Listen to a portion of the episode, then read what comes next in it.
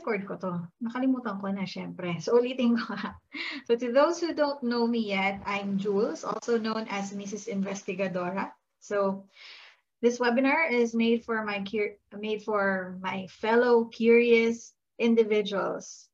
Ay, ako kasi matanong talaga at medyo makapalang face pag nagtatanong, pero hindi naman kasi lahat may ganong personality. So, if ikaw yung tipong maraming tanong sa isip, o na, pero nahihiyang magtanong, o kahit hindi, na, hindi ka pa mahiyain, you're welcome here. Okay?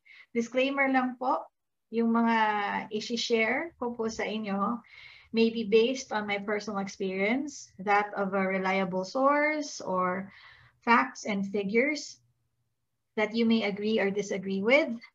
So, pero the sole purpose of this webinar is to help educate share value or valuable information and the likes to our fellow men. Right? Um, pauna ko lang, hindi po ako magbebenta dito. It's just plain sharing na talaga. This is, in fact, a product agnostic webinar. But if you're curious and you'd like to know more about what I'm talking about, you are not uh, prohibited to contact me to ask questions, okay? So last week we talked about my three realizations um, in terms of mindset when I was still in my 20s. And now, um, sobrang laki ng pinagbago because of the different experiences I've had. So ano nga ba yun? Now, if you know the answer, please type in, type it in the comment section and if you are the fifth responder, you will receive a small token from me. Okay? So go. I will get back to you after this webinar. So regardless if you're watching this live or recorded, basta ikaw yung panglima na nasasagot sa tanong ko, you're gonna get a token from me. Okay? Sige, so dito na tayo sa second topic natin. As always naman, real talk tayo. Uh, the topic is all about the three eye openers to income loss that almost everyone dislikes talking about. Di? So medyo late na nga itong topic na to kasi nauna, naabutan na ng second variant ng COVID, di ba? Nonetheless, I'm sharing information now with you and I think that's that's the most important part. Okay? So uh, question. Let's see. Uh, oh, hi. Hi. Good evening kay Tito Samuel. Thank you for watching. Nila. Yay. Thank you for watching. Okay. Good evening. Sige. Medyo na-distract ako doon ah. Sige. So, ang question ko is, who is your greatest asset? Take note. It's who and not what. Type in your answers in the chat box. Yan natin. Sa mga naka-join ngayon ng live, you can type in your answers. Again, the question is, who is your greatest asset? Hindi what, kundi who. Okay? Antay tayo ng few seconds lang dahil 15 minutes lang dapat to. Okay, so ang sagot is ourselves. So, ta tayo ang greatest asset natin. Okay? Kasi when we talk about losing our income, the top of mind is almost always masisesante, malilay malulugi sa business. Huli na usually yung realization na pag tayo mismo eh nakaratay o nagdidelirio is actually the biggest cause of income loss. Okay? Masisante, ma-layoff, malugi man ng isang income earner, kayang-kaya pa, kayang-kaya pa nitong taong tong mag-bounce back. Di ba? So as long as you're in tip-top shape, you can always bounce back. Okay? Now, let's talk about the three eye openers na. Okay. First one is, ay gumalaw ka. Hello, Belle. Thank you for watching. Yan. O, nakisabay na yung pangalawa. Pero dapat mortality muna yan. So, mortality, morbidity, and the third is safety net.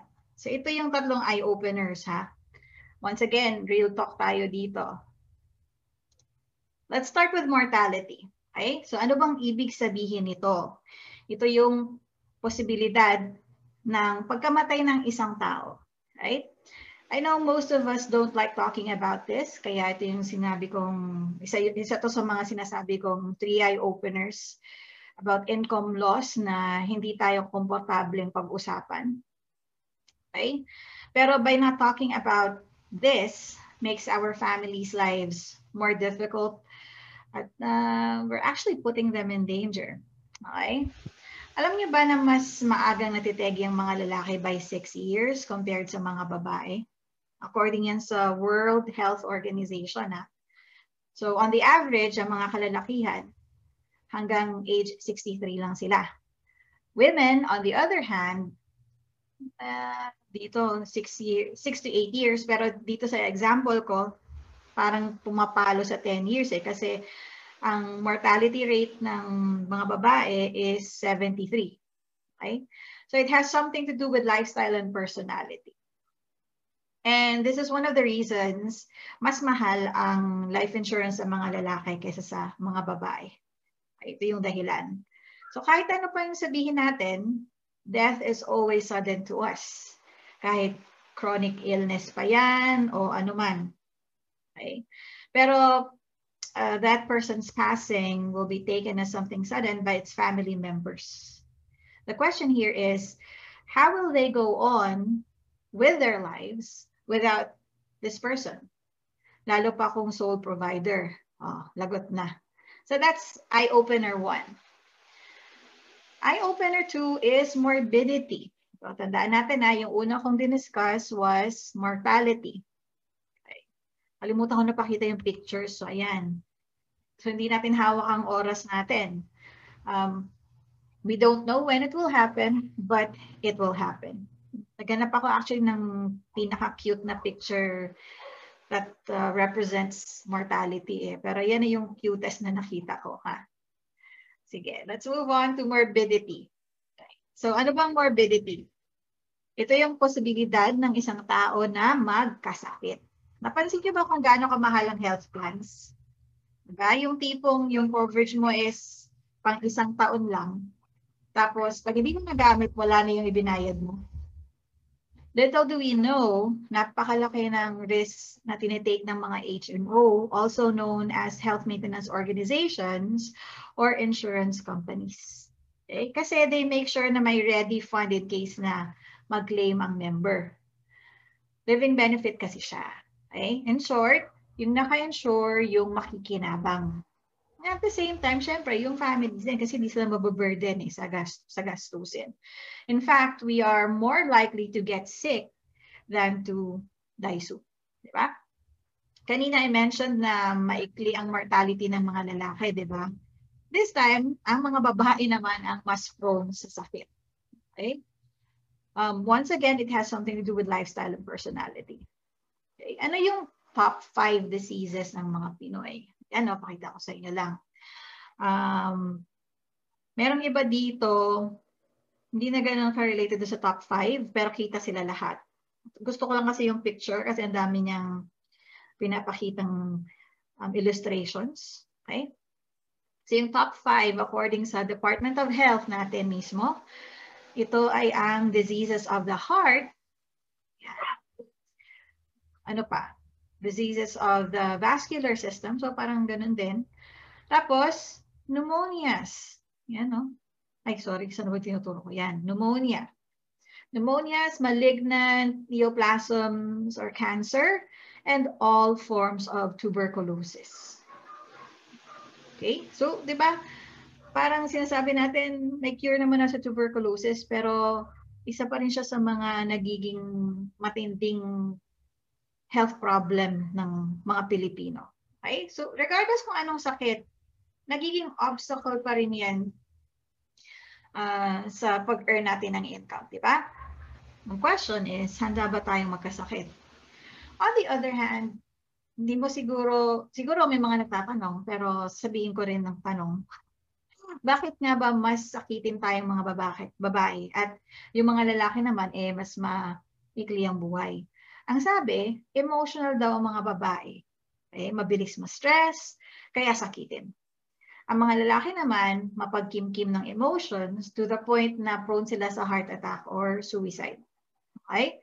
Pero, mean, my intention for saying those eh, does not mean to scare everyone, ha? Kasi nag-real talk lang po tayo. Um, situation natin when it comes to this is fight or flight. Okay? So, saan tayo? Doon tayo sa fight. Pero, how do we fight? Siyempre, need natin ng armas. This is where safety net comes in. Okay? So, it's called such kasi it will catch us when we fall sick or our families pag na wala tayo. Okay? Another question, may options ba? There are so many options. Kaya lang, karamihan sa atin, uh, nagsistep back, nag-aalangan.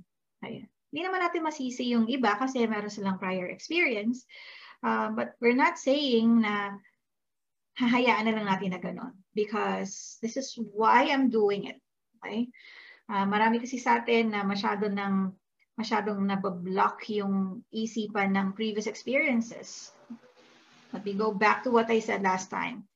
My history doesn't have to be your history. Therefore, their history doesn't, doesn't, doesn't have to be your history. Okay? So um, I will share some information with you guys. Hi, Sir Nick. Thank you for watching. I will share some information with you guys, ha? Yung mga magagandang tandem sa, dalaw sa mortality and morbidity. I'll start with mortality, okay? I, I'm just sharing the information for the sake of, you know, educating, ha? Sige or the, for the sake of education.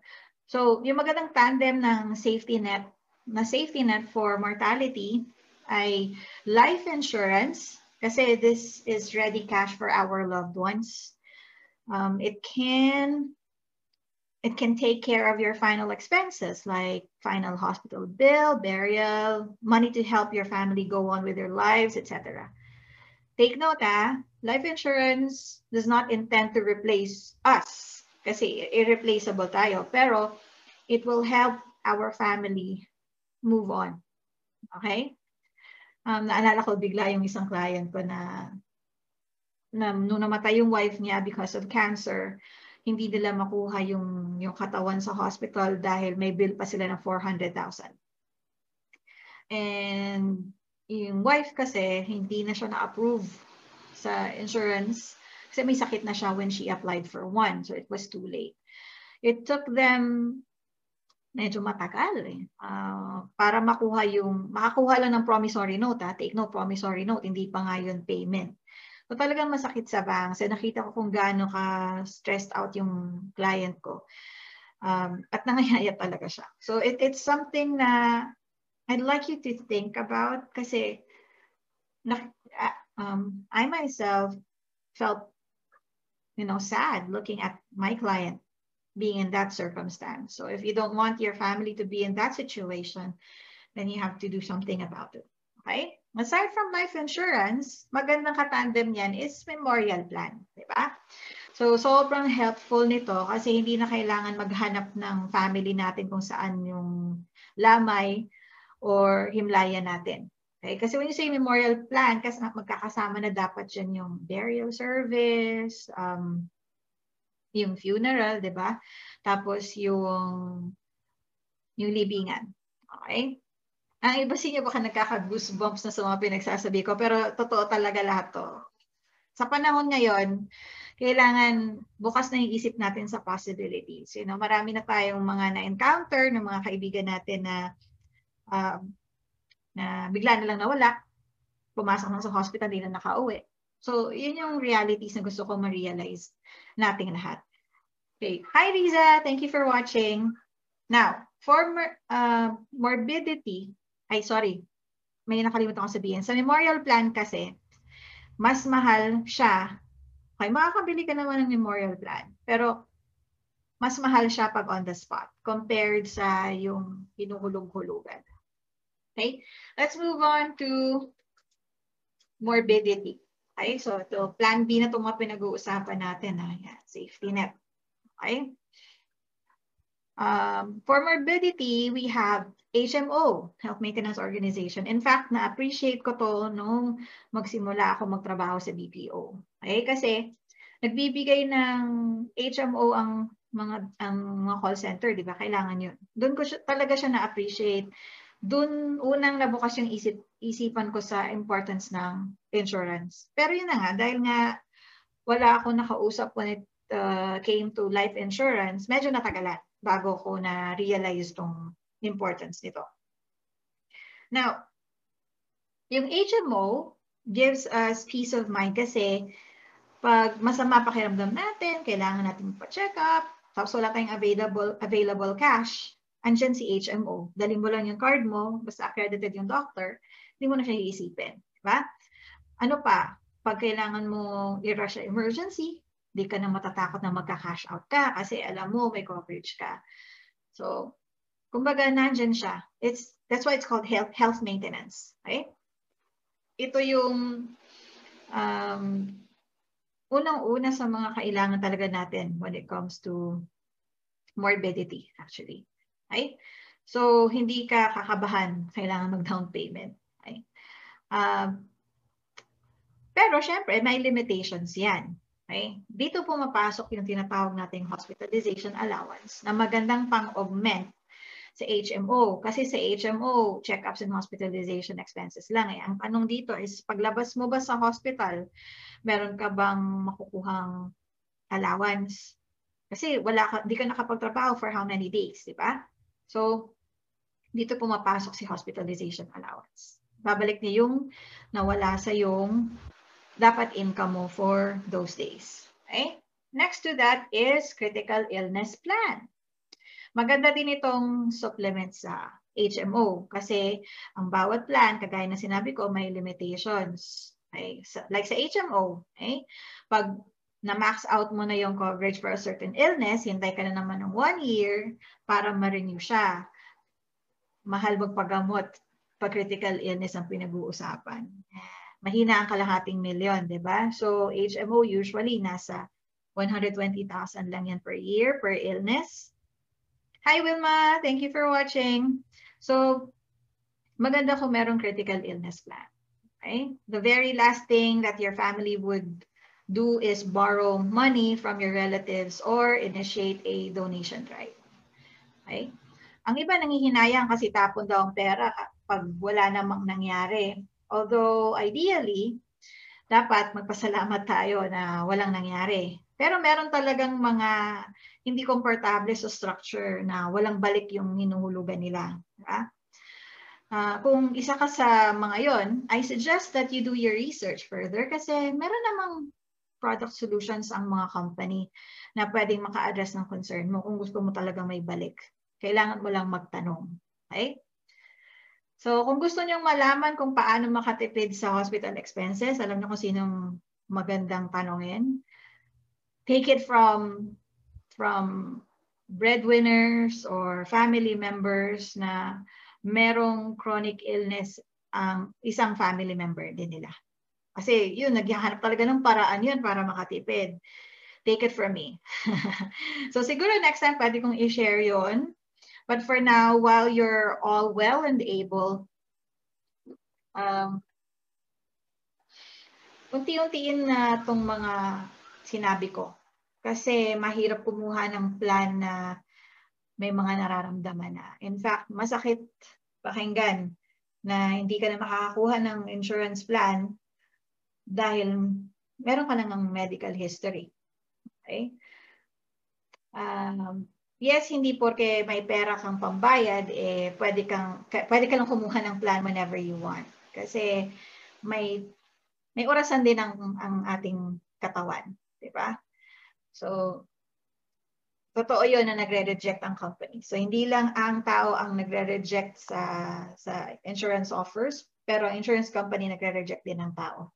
Kasi ang ang kung ang tao nag invest ng ng pera sa isang insurance company to be insured, ang insurance company nag invest din sa taong yon. And in fact, mas malaki yung investment or yung risk na kinitake ng insurance company sa bawat tao. right? Some of you might agree or disagree with my points of view and realizations. I just share these with you in the hopes that one way or another, you can pick up some valuable information. And regardless of what goal you want to focus on, based on sa mga sinabi ko kanina, you have to start somewhere, okay? Later on, when you watch a replay, leave your comment below. Let me know that you tuned in or if there's a topic you'd like me to cover in my upcoming webinars. Pakilagay lang po doon sa comment section. Once again, this is Jules, your Mrs. Investigadora. See you again next Wednesday. Sorry, nag-extend ah. Medyo madaldal ang lola niya. Bye!